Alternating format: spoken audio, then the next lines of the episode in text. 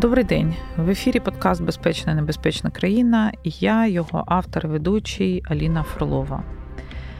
Я вітаю вас і ми будемо говорити про різні аспекти безпеки і оборони, а також про те, як війна впливає на сьогоднішнє повсякденне життя і на те, коли і як Україна переможе у цій війні. Сьогодні у мене дуже особлива гостя. Це буде дуже незвичний для мене подкаст, тому що ми будемо говорити не про війну, не про стратегію, а про те, як побачити війну чиїмось особистими очима. Моя гостя Сара Ештон Сіріла, американська журналістка, військова кореспондентка, а зараз парамедикиня у Збройних силах України. Вона трансгендер і вона служить в українській армії. У неї абсолютно фантастична історія про те, як вона приїхала сюди, як потрапила на фронт. Я б хотіла, щоб ви почули цю історію і зрозуміли, як виглядає війна ззовні і зсередини. Отже, Саро, ласкаво просимо. Вітаю, дуже дякую за запрошення.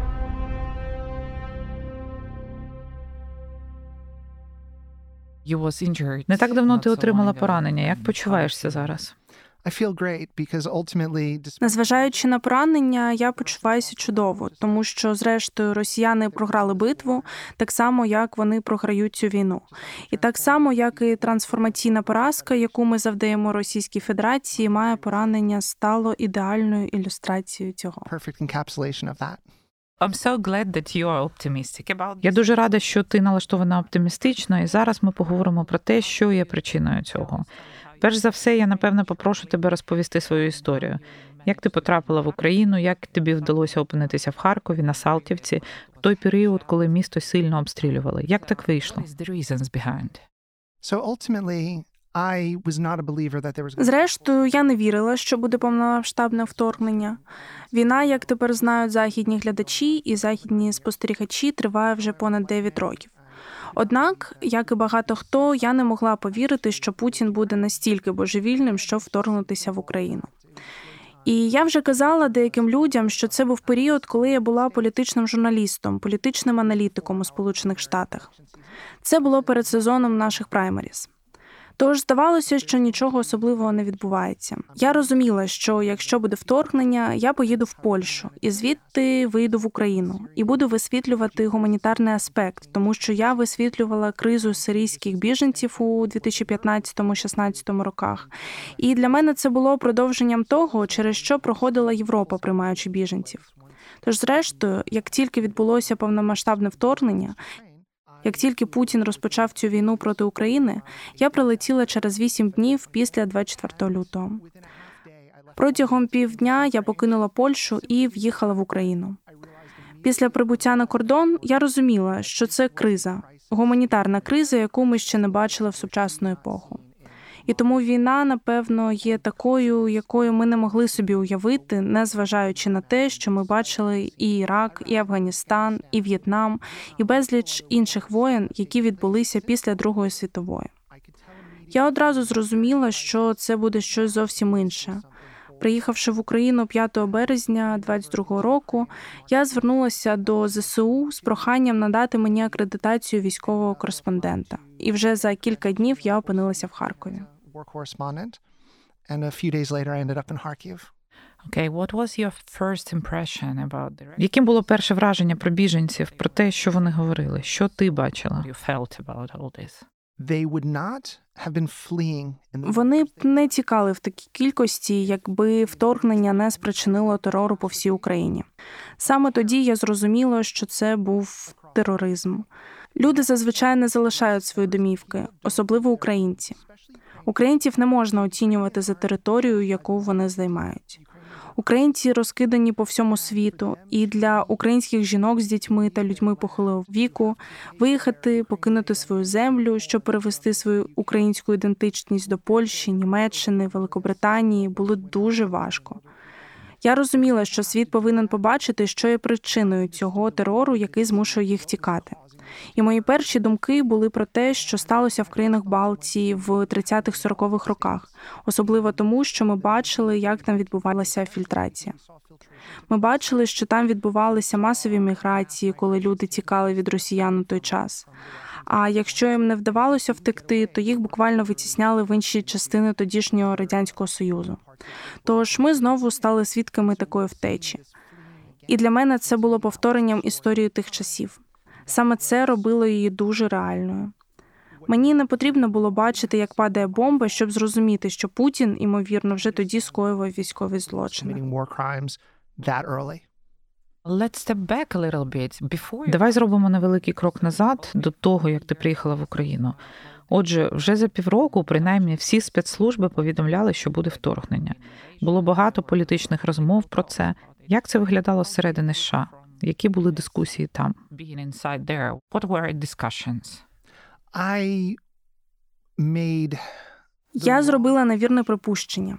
Я покладалася на європейський союз, хоча наші спецслужби заявляли, що вторгнення може статися.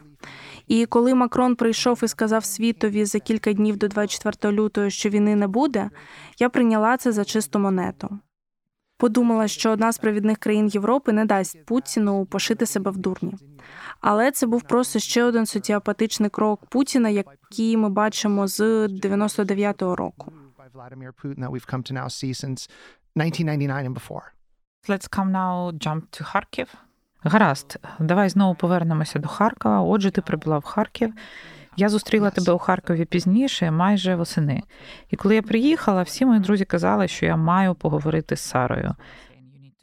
Я не знала, хто така Сара, і коли ти прийшла, я раптом усвідомила, що давно стежу за тобою в Твіттері, тому що твої репортажі з місця події Харкова були дуже вражаючими. Так ми почали спілкуватися. То як ти опинилася на Салтівці? So, how you happened to be on Saltivka? Дуже цікаво, що перші два місяці з березня і весь квітень я перебувала, так би мовити, в захисній бульбашці. Я працювала з представниками служб безпеки, які брали мене з собою на місця бомбардувань, щоб показати мені подію, що відбувається. Я також працювала з волонтерами ЗСУ, доставляючи різні речі солдатам на фронті, особливо на північній Салтівці, в Руській Лозовій, де лінію фронту щойно відсунули за кільцеву дорогу. А через два місяці я відчула, що настав час вирушати в самостійне плавання. Гадаю, на той момент я вже пройшла базову підготовку військового кореспондента. Я знала, що те, що відбувається на Салтівці, насправді було відображенням того, що відбувається по той бік лінії фронту скрізь. Знаєте, Харків завжди буде відомим як прифронтове місто України як з огляду на те, що сталося з атаками, вторгненням, так і з огляду на те, що російські солдати зайшли в Харків. А потім їх витіснили, і вони тікали дуже боягузливо та неодноразово. Але ми не можемо пересунути кордон з Харкова. Тож я сказала своїм друзям, що мені набридло жити в цій бульбашці, і тепер я прагну показати світові війну так, як ніхто інший її не показує. Я хочу приїхати на північну Салтівку. І мене питали: ти що з глузду з'їхала?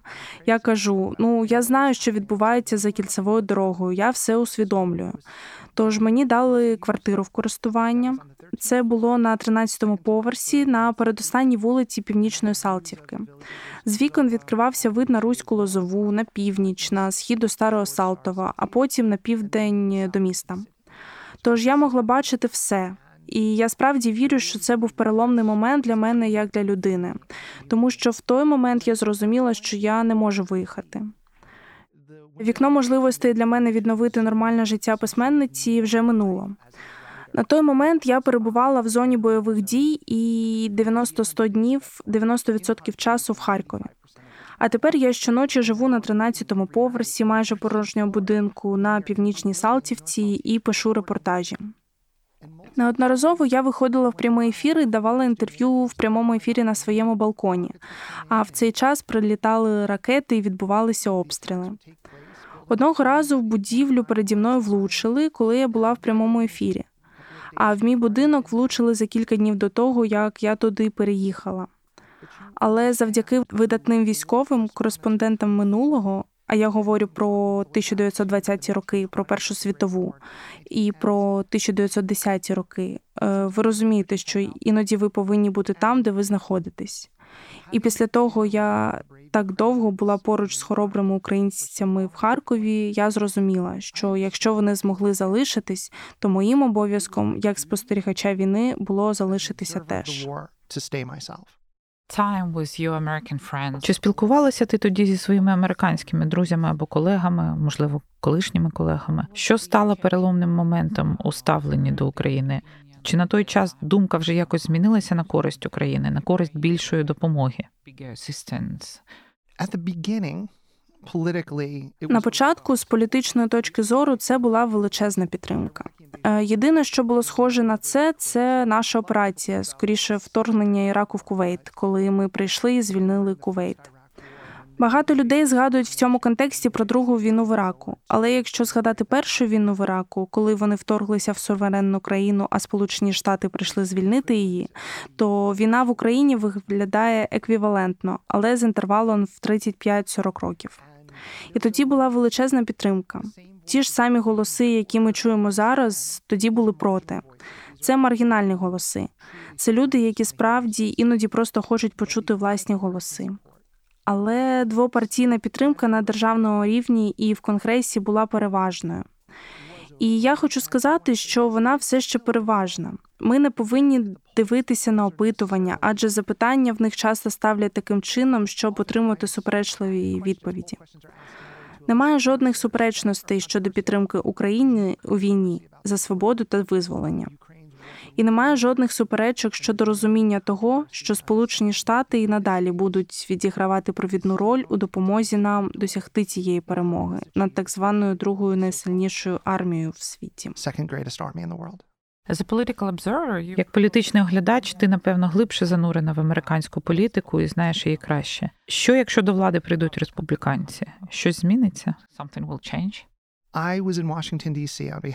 У грудні я була у Вашингтоні, представляючи ЗСУ. У мене були зустрічі і з республіканцями, і з демократами. Це єдине зовнішнє політичне питання, що я бачила в своєму дорослому житті, яке отримувало б таку підтримку з обох партій. Очевидно, що деякі питання внутрішньої політики мали підтримку, але це повністю зруйнувало стіни ворожнечі та боротьби серед парламентарів. Республіканці і демократи розуміють, що коли ви боретесь за свободу, немає місця дрібній політиці. Знову ж таки, це ще й політичний театр. Я б сказала усім, хто мене слухає, відкинути політичний театр і зрозуміти, що в цій війні проти російської агресії Україна вже перемогла, і ми отримуємо повну перемогу.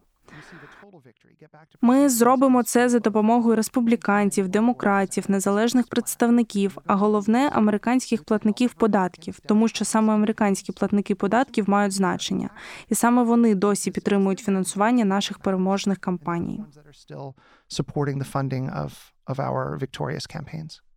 My feeling is not only feeling, but believe. Я відчуваю, точніше, я переконана, що ця війна це війна за цінності. Цінності українців і цінності росіян вони абсолютно різні. Це дві різні цивілізації. І ось як ми бачимо це тут, з України. Ми сучасна країна, а вони весь час шукають у своєму минулому щось Сталіна, царя чи щось подібне. Тому для них так важливо зламати нашу історію. Ми за свободу, вони більш за підпорядкування. Але це те, як ми це бачимо. Яке в тебе було враження, коли ти приїхала, коли ти почала дізнаватися про українців, про друзів, про людей навколо? Хто ми є? around, get the friends, people you communicate, who we are. I had paid attention to Ukraine since 2004. Я почала звертати увагу на Україну з 2004 року, з часів помаранчевої революції. Я жодним чином не була українознавцем чи дослідником історії України, але я знала достатньо про сучасну історію, щоб зрозуміти, що Україна це не Росія. Але більш важливо, і я думаю, що це те, що ми розуміємо в Сполучених Штатах, це твоя теза про різні цивілізації. Ми знаємо, хто такі росіяни, і саме тому ми стоїмо на боці українців. І зараз світ бачить, хто такі українці. Саме тому підтримка продовжується на майже історичному рівні серед певних верств населення в Сполучених Штатах, тому що Росія це імперіалізм, Росія це колоніалізм, Росія це поневолення, Росія це геноцид. І це ті цінності, яким немає місця в Сполучених Штатах. І як я зрозуміла, немає місця в українському суспільстві та суспільстві союзників України. Ти трансгендерна жінка, і ти служиш в армії, яка є досить, скажімо так, традиційною структурою. Не в Україні зараз, але все ж таки. Чи стикалася ти тут з якимись проблемами, пов'язаними з твоєю ідентичністю або зі сприйняттям тебе? This is the single most often question I get. Це питання я отримую найчастіше, і воно повертає мене в час, коли я тільки приїхала, і про це ніхто не згадував. Ніхто не говорив про це серйозно, і я подумала, що мені здалося, що це насправді не так. А потім, коли я стала їздити сама, ніхто про це все ще не говорив. Я зрозуміла, що Україна дбає про свободу більше, ніж будь-яка інша країна, де я була, включно зі Сполученими Штатами. І тоді ж я усвідомила, що в Україні ми не боремося за толерантність до якоїсь однієї групи людей. Ми боремося за свободу всіх людей.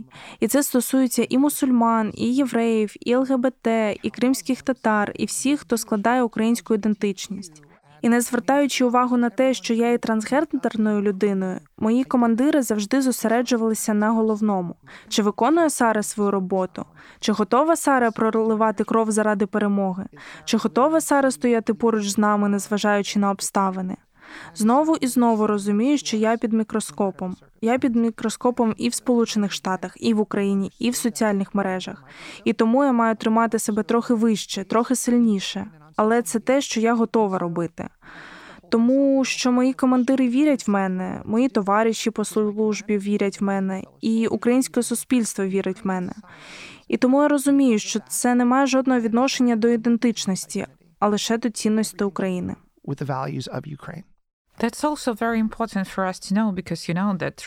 Це також дуже важливо для нас знати, тому що ти знаєш, що Росія доклала багато зусиль, щоб описати Україну як нетолерантну країну з нацистами і всіма цими речами, які вони намагалися повісити на нас. Багато країн вірять, на жаль, і до цього часу. І у нас багато питань про нацистів, про праві групи, які зараз беруть участь у бойових діях, про Азови, про всіх інших. Тому я думаю, що твоя історія є дуже важливою для розвінчання таких наративів. Your story is like a very important in debunking uh, all these narratives. Well, one thing the audience is aware Ну, аудиторія здебільшого усвідомлює це, але їй потрібно почути ці слова: Росія ненавидить правду. А оскільки Росія ненавидить правду, все, що вона робить, є проекцією.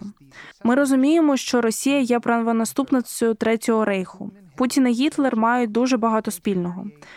1938 рік сьогодні річниця аншлюзу. Те, що сьогодні намагається зробити Путін, насправді не так далеко від того, що робив Гітлер. І зрештою, Україна змушена терпіти тиск божевільного соціопата, який знову поневолив свою націю або промив їм мізки. І як тільки ми завдамо тієї трансформаційної поразки Російській Федерації, я сподіваюся, що росіяни самі зможуть зрозуміти, що вони не робили вибір йти на війну з Україною, яку почало їхнє керівництво, і що двері до світового співтовариства для них відкриті. І я сподіваюся, що вони це зрозуміють і скористаються цією можливістю. Do you have a chance? А чи була у тебе можливість поспілкуватися з кимось росіян на цій війні? Я маю на увазі, можливо, з військовополоненими або ще з кимось. No, I receive a lot of uh, Е, ні, але зі мною спілкується багато росіян. Мене кілька разів, е, до речі, показували по їхньому телебаченню, а Захарова накинулася на мене в письмовій формі ще в квітні. Однак, щоб не говорили росіяни, це все одно буде лише зайвим шумом. Тому що, поки ця війна не закінчиться, ми не зможемо по-справжньому дізнатися, чи переймаються вони нашими стражданнями тут, в Україні, і стражданнями їхніх сусідів, включаючи Грузію. Ми бачимо, що відбувається там, що відбувається в Молдові. І саме тому ми не можемо першими вступати в контакт. Президент Зеленський дуже чітко визначив умови діалогу та миру. І як солдати ЗСУ ми слідуємо за нашим президентом. І для мене це також означає не слухати риторику і шум навіть пересічного росіянина.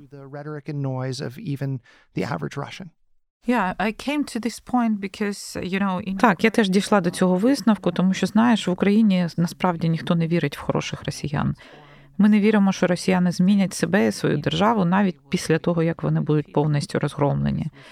Тому що ми бачили це вже кілька століть поспіль.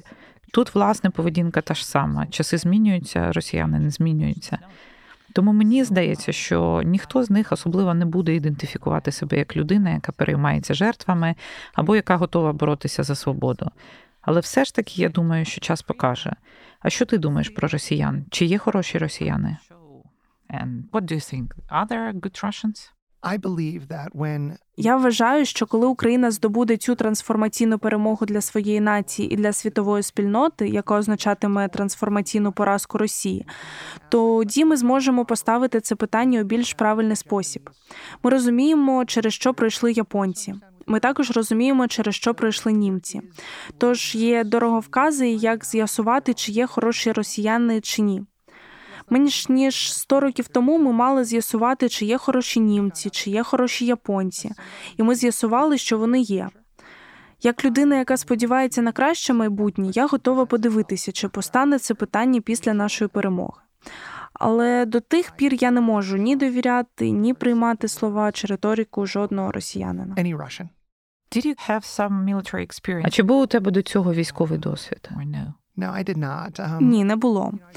Знаєш, я виросла в місцевості, яку я називаю глибокий південь. Тобто я виросла в сільській місцевості, тож у мене був досвід поводження зі зброєю. І я мала досвід роботи в дуже суворих умовах. Е, насправді, на нашому новому фронті, про який ми з тобою говорили, були дуже важкі умови. І я написала повідомлення своєму командиру. Я сказала, що це чудово. Я почуваюся як вдома. І зрештою, я отримала цей досвід. Я мала досвід поневірянь, і я мала досвід зростання в дуже бідній родині. Тож ці суворі умови це те, що на мене не впливає. Військове життя це просто те, що ми робимо як особистості для колективного блага. А коли війна закінчується, ми всі повертаємося до свого цивільного життя. Тож для мене це означає, що я не військова. У мене трирічний контракт ЗСУ, і я дуже пишаюся тим, що я підписала його. Дуже пишаюся. Знаєте, я американська громадянка, але я солдат України. І я пишаюся тим, що присягнула на вірність цій країні на наступні роки. І я з нетерпінням чекаю на те, щоб зрозуміти армійське життя ще більше, незважаючи на те, що ніколи не мала досвіду служби в армії. які перші враження? These are Це найдивовижніші люди, ці солдати, з якими я служу поруч. Графічні дизайнери, юристи, люди з усіх прошарків суспільства, які живуть в умовах, які майже неможливо уявити, воюють за 40 з гаком мільйонів людей, а також за мільйони і мільярди людей по всьому світу, яким не байдужа свобода. Вони розуміли, що то було на їхньому порозі, як ти сказала, століттями. Потім була війна, яка тривала більше восьми років, коли почалося повномасштабне вторгнення. І врешті-решт вони взяли до рук зброю, вони відповіли на виклик. Я щодня отримую натхнення від цих людей, з якими я служу поруч. from the people whom I serve next to. А як ти пояснила своїй родині свою позицію, свій контракт з ЗСУ? ЗСУ. They had a harder time understanding why I was Їм було ще важче зрозуміти, чому я так довго перебуваю в зоні бойових дій як кореспондент. Один дуже відомий журналіст сказав мені публічно на одному з шоу: Сара, тобі треба забиратися з Харкова, тобі треба їхати. А потім, коли я залишилася після праймеріс, мені почали ставити багато запитань, мовляв, ви просто пропустили праймеріс, що ви робите зі своєю кар'єрою. А я відповіла, що це історія всього мого життя, і світ повинен це побачити, тому що я хотіла і змогла донести новини так, як багато інших людей не змогли. І те, що можливо не знайшло відгуку у людей зі Сполучених Штатів, які не перебувають тут на землі. Європейці це зрозуміли, українці це зрозуміли. На той час, коли я пішла до армії, насправді мені було легше сказати їм, що я пішла до армії, ніж коли я залишалася в травні та в червні кореспондентом, тому що для них це було природним розвитком подій. І це було для мене чимось несподіваним. Вони не розуміли, чому я вирішила це зробити, але я мала більше підтримки, коли приєдналася до української армії, ніж у перші місяці війни, коли я все ще була тут і не повернулася, щоб висвітлювати політику США та Невади. I understand that you joined first. Я так розумію, що спочатку ти вступила до батальйону Крим, а потім перейшла до іншого батальйону. Все вірно? Я перейшла до харківського батальйону. Е, Зараз я вважаю Харків своїм домом. І я попросила командирів, щоб мене відпустили на фронт, тому що в підрозділі, в якому я зараз перебуваю, не вистачало бойових медиків. З цим же підрозділом я була на нульовій лінії в липні як військовий кореспондент. У грудні я знову була з ними, коли доставляла машину швидкої допомоги до часового яру. Тож вони завжди були фронтовим підрозділом. І нарешті, 31 січня, відбулося оформлення документів. Я поїхала до Харкова підписувати контракт, звідти до Слов'янська. А вже через день я була в окопі в Луганській області. You don't afraid? Ти не боїшся? I think the word might be nervous. Я думаю, що тут вірне слово нервую. Я не боюся, не боюсь. Чому я маю боятися? За рік я зрозуміла, що таке війна. І якщо ти не готова усвідомити, на які жертви ти можеш піти, то тобі не варто бути на передовій. Я розумію, я була тут, у цій країні, вісім місяців робила репортажі з передової, перш ніж мене мобілізували в ЗСУ. Тож я дуже добре знала, на що я йду. Е, Було шоком опинитися на нулі за кілька сотень метрів від росіян, коли ми воюємо з ними. Але швидко приходить розуміння, що потрібно повернутися живою і потрібно знищити російського ворога. І ці дві речі це все, що потрібно розуміти на фронті.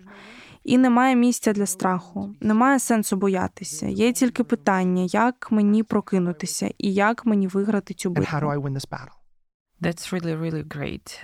Це дуже дуже круто. Давай трохи поговоримо про російську пропаганду. Ти спеціаліст в інформаційній сфері у викритті та висвітленні подій. Дуже часто протягом останніх років мене запитували, чому росіяни перемагають в інформаційній війні. Я не думаю, що вони перемагають, але багато багато людей говорили про це. В принципі, можна згадати Північний потік, 2 дуже лояльне ставлення німецьких і французьких політиків до росіян. Тож для них була певна вигода в цьому. Що ти про це думаєш? Які зміни відбулися, які загрози з боку пропаганди існують на сьогоднішній день? And what are the threats from propaganda as for now? I think we need to understand two points about Russian propaganda. Я думаю, що нам треба усвідомити два моменти щодо російської пропаганди, щоб зрозуміти, як з нею боротися. Пункт номер один, і я дізналася про це в Харкові від дуже розумної людини. Вона розповіла мені, що ця пропаганда почалася не 9 років тому, не 15 років тому. Вона почалася в 91-му році після розпаду Радянського Союзу. І почалася вона з м'якої пропаганди, скуповання радіостанцій, ЗМІ тощо в російськомовних частинах України.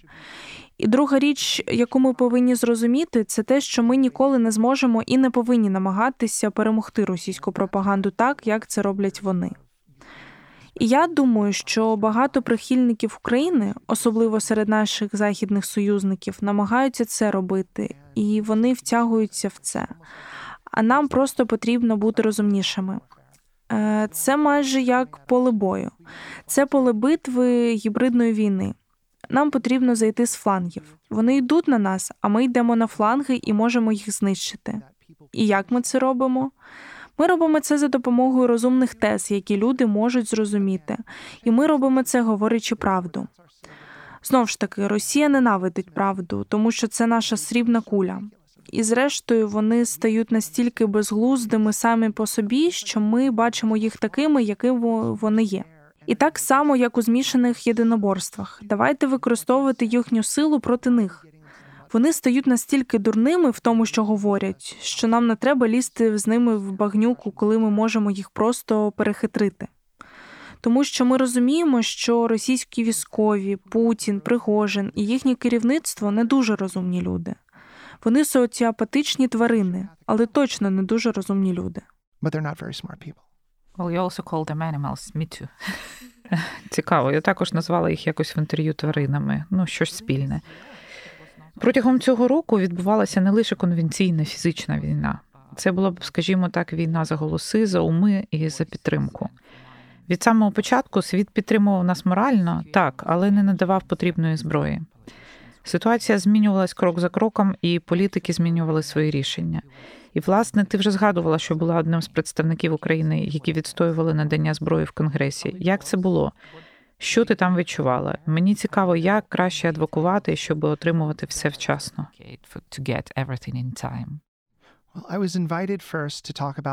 Спочатку мене запросили розповісти про потреби військової медицини. Очевидно, що в діалозі йшлося і про зброю. І коли я їхала туди, у мене було призначено шість окремих зустрічей на капітолійському пагорбі в Вашингтоні, в Сенаті та Палаті представників було так багато бажаючих е, зі мною поспілкуватися, що мені довелося продовжити своє перебування там. Я мала понад 20 різних індивідуальних зустрічей, щоб обговорити це все. Люди там не розуміють, і це повертає нас до одного з попередніх запитань. Підтримка на капіталійському пагорбі не зменшується. І я думаю, що якби український народ зрозумів, що представники американського народу, тобто наші сенатори і конгресмени, повністю його підтримують, нас би не турбувало те, що ми бачимо в змі. Знову ж таки, новинні змі це не реклама. Вони повинні продавати кліки. Тому, коли ми бачимо ці заголовки, я просто прошу людей дивитися глибше, тому що мій досвід роботи на капіталійському пагорбі показує, що сенатори і конгресмени не тільки відкриті, але й готові розмовляти з державним департаментом. Вони готові розмовляти з міністерством оборони і говорити: послухайте, ми є розпорядниками грошей американських платників податків. Ми обрані представники. Це має бути зроблено. Отже, відповіді на проблеми, які ми маємо в Україні, можна знайти через наших союзників у залах конгресу. І я бачила це на власні очі. І я бачу це після повернення, де я продовжую спілкуватися з нашими великими прихильниками у Вашингтоні, округ Колумбія. Let's speak a little bit about the future. Давай трохи поговоримо про майбутнє. Яким ти його бачиш? Ти весь час говориш, що Україна вже перемогла, і це дуже дуже хороший знак того, що ми дійсно перемагаємо. Тож, яким ти бачиш майбутнє цієї країни, і яким ти бачиш своє майбутнє? Until I'm told otherwise, my orders Поки мені не дадуть іншого наказу, моє завдання наразі домогтися звільнення України, що означає повернення до кордонів 91-го року, і допомогти реалізувати мирний план президента Зеленського з 10 пунктів, що означає енергетичну незалежність, що означає, що російські військові злочинці будуть судимі за їхні звірства проти українського народу. І поки ці накази не зміняться, таким є моє майбутнє. Я не можу думати про майбутнє, тому що думати про це під час війни означає втратити з поля зору те, за що ми боремось. Ми вже перемогли, бо Путіна викрили як тиранічного диктатора, який вчиняє воєнні злочини та геноцид. Однак нам все ще потрібно зробити останні кроки, щоб досягти цієї повної перемоги. І поки цього не станеться, я не можу заглядати далі ніж на пару тижнів, не кажучи вже про більш віддалені перспективи, про які ти можливо ще запитаєш мене. У ідеальному світі через півроку ми всі будемо в Криму і будемо дивуватись, е, тому що літо в Криму таке коротке, і ми будемо здійснювати морські рейси з Севастополя, і торгівля буде активною. Україна провідна країна в Європі. У нас є неймовірний сектор IT, у нас є неймовірний сільськогосподарський сектор, у нас є неймовірна історія торгівлі. Зрештою, я бачу майбутнє України після досягнення цих корострокових цілей, які ми поставили перед собою в ЗСУ, в тому, щоб світ зрозумів, що Україна не просто отримує місце за столом переговорів, а стане одним з лідерів, який сидітиме на чолі цього столу. І саме такою буде винагорода України за досягнення трансформаційної поразки Російської Федерації. Very good uh, move to international politics, let's say. Дуже гарний перехід до міжнародної політики. Про стіли, про те, хто сидить за столом. Досі ми бачимо, що в ООН за столом, наприклад, сидить Росія, е, сидить у Раді безпеці і приймає рішення про те, як має функціонувати світ. І це досить дивна ситуація, тому що вже всі, включаючи ООН, визнали, що Росія є країною-агресором. Я відчуваю, і багато експертів говорять про те, що конфігурація безпеки і геополітична конфігурація змінюються. Ми бачимо зміни в Європейському Союзі. У всіх цих ситуаціях Європейський Союз поводиться більш активно навіть ніж НАТО, на мою думку. І ми бачимо зміну позицій. Ми бачимо, що Німеччина і Франція втрачають лідерство. Все більше і більше країн стають активнішими. Польща дуже активна, країни Балтії, північні країни. Тож, безумовно, система буде іншою. Безумовно, принципи будуть іншими. І ми тільки на початку цього процесу.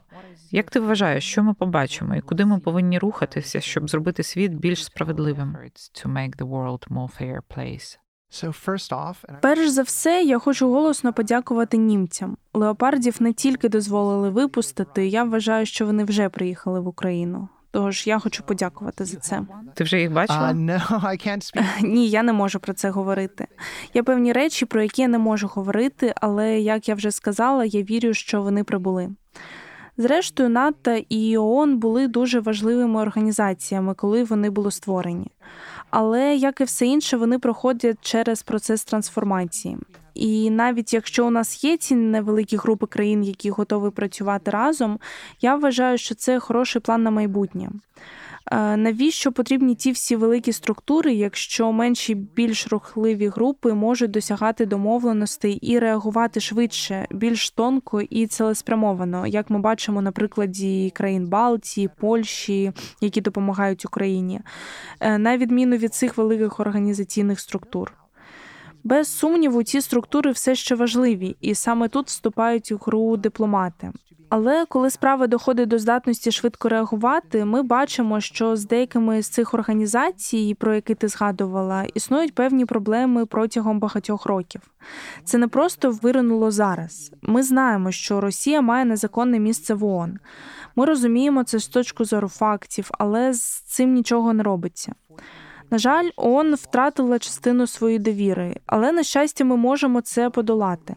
Світі майже 200 суверенних держав, 6 чи 7 підтримують Російську Федерацію. І наш обов'язок показати решті світу, що таке свобода і незалежність, незалежно від того, що обговорює будь-яка організація ЄС, НАТО, ООН, будь-яка організація. Так сталося, що зараз це наша роль у світі нести свободу і визволення не лише України, але й решті світу. To the rest of the world. Ukraine, my feeling now inside being here also. Перебуваючи в Україні весь час з початку війни, за винятком декількох робочих відряджень, я відчуваю, що живу всередині чистої енергії.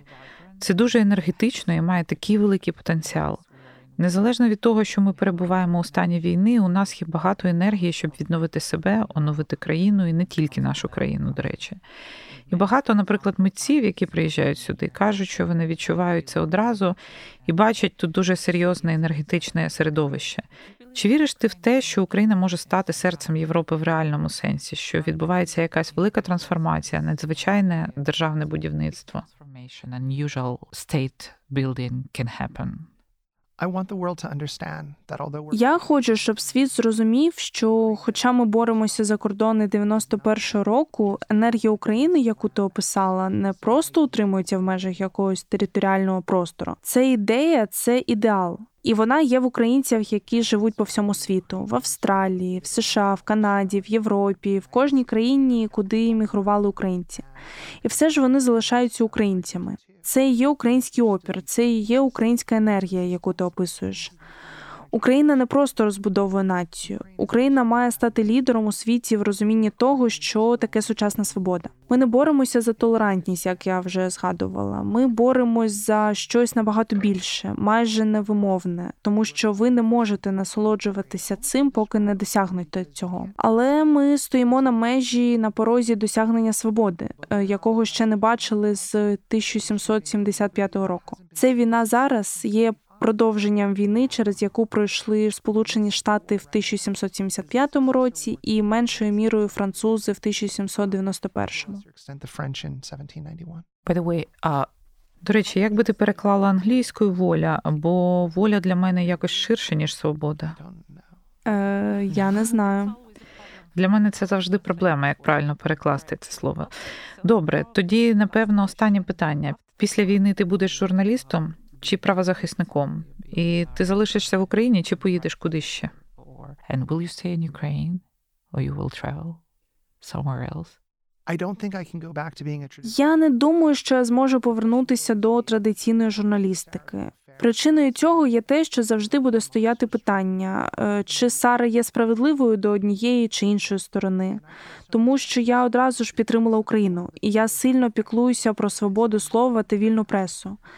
Це один із стовпів, за який ми тут боремося, незалежні змі. І як би я себе не називала, я завжди буду письменницею та колумністкою. Я не думаю, що зможу коли-небудь повернутися до того, щоб назвати себе журналістом. навіть кореспондентом, але не журналістом, тому що я надто переймаюся сферою журналістики, щоб прикидатися, що це не люди, які дивляться на щось зсередини, а адвокати якоїсь конкретної позиції. Про все інше я не можу говорити. Я не знаю. Якби ти запитала в мене 13 місяців тому, чи опинюся я коли-небудь в Україні, я відповіла би ні. Якби ти запитала мене 9 місяців тому, чи буду я в ЗСУ, я б сказала, що ні за що. Як ти знаєш, я ще не вийшла з лікарні після двох з половиною тижнів. Якби мені сказали, що я опинюся в госпіталі через поранення, отримане на нульовій лінії на мерзлій місцевості в Луганській області, я навіть не знала, що таке Луганська область.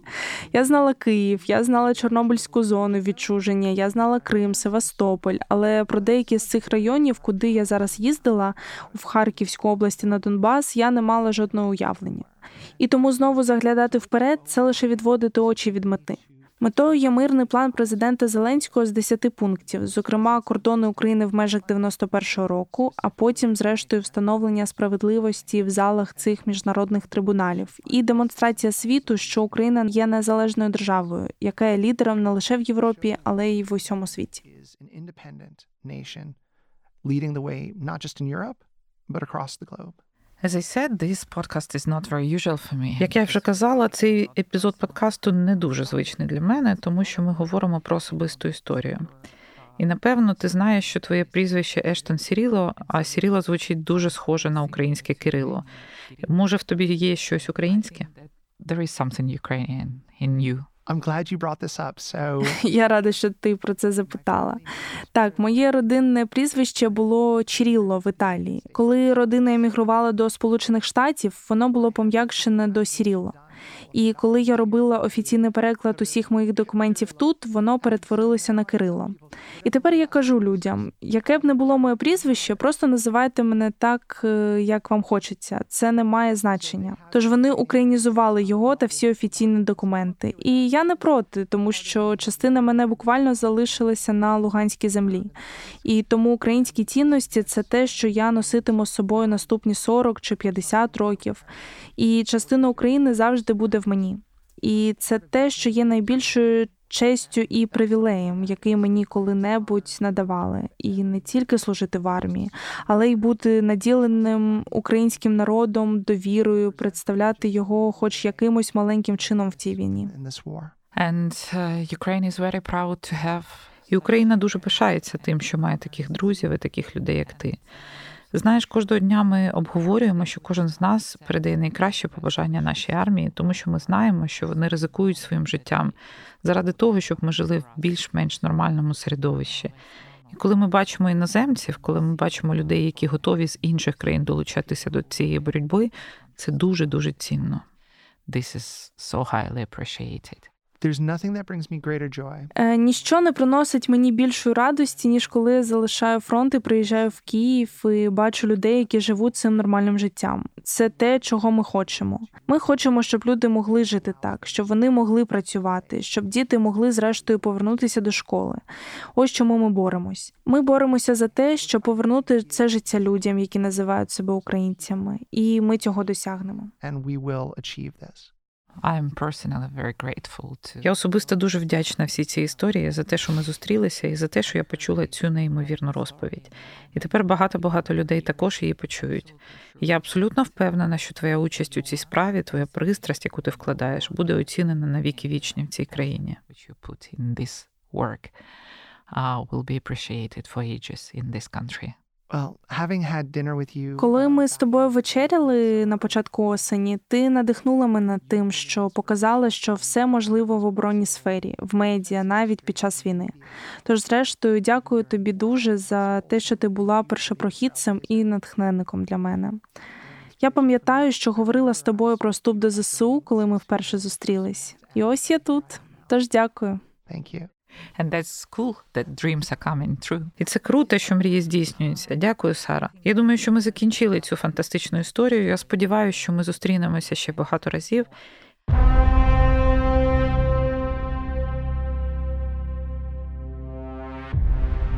Нагадую, що в цьому подкасті до мене приєдналася Сара Ештон Сіріла, американська журналістка, а зараз парамедикиня у Збройних силах України. Це подкаст Безпечна, небезпечна країна, де ми говоримо про різні аспекти безпеки і оборони. Мене звати Аліна Фролова, і цей подкаст створений за підтримки та сприяння української правди, Центру оборонних стратегій та медіа центру Україна. Тож ви можете слідкувати за нами на всіх подкаст-платформах Apple, Google, Spotify та інших. Залишайтеся з нами, підписуйтесь. Дякую.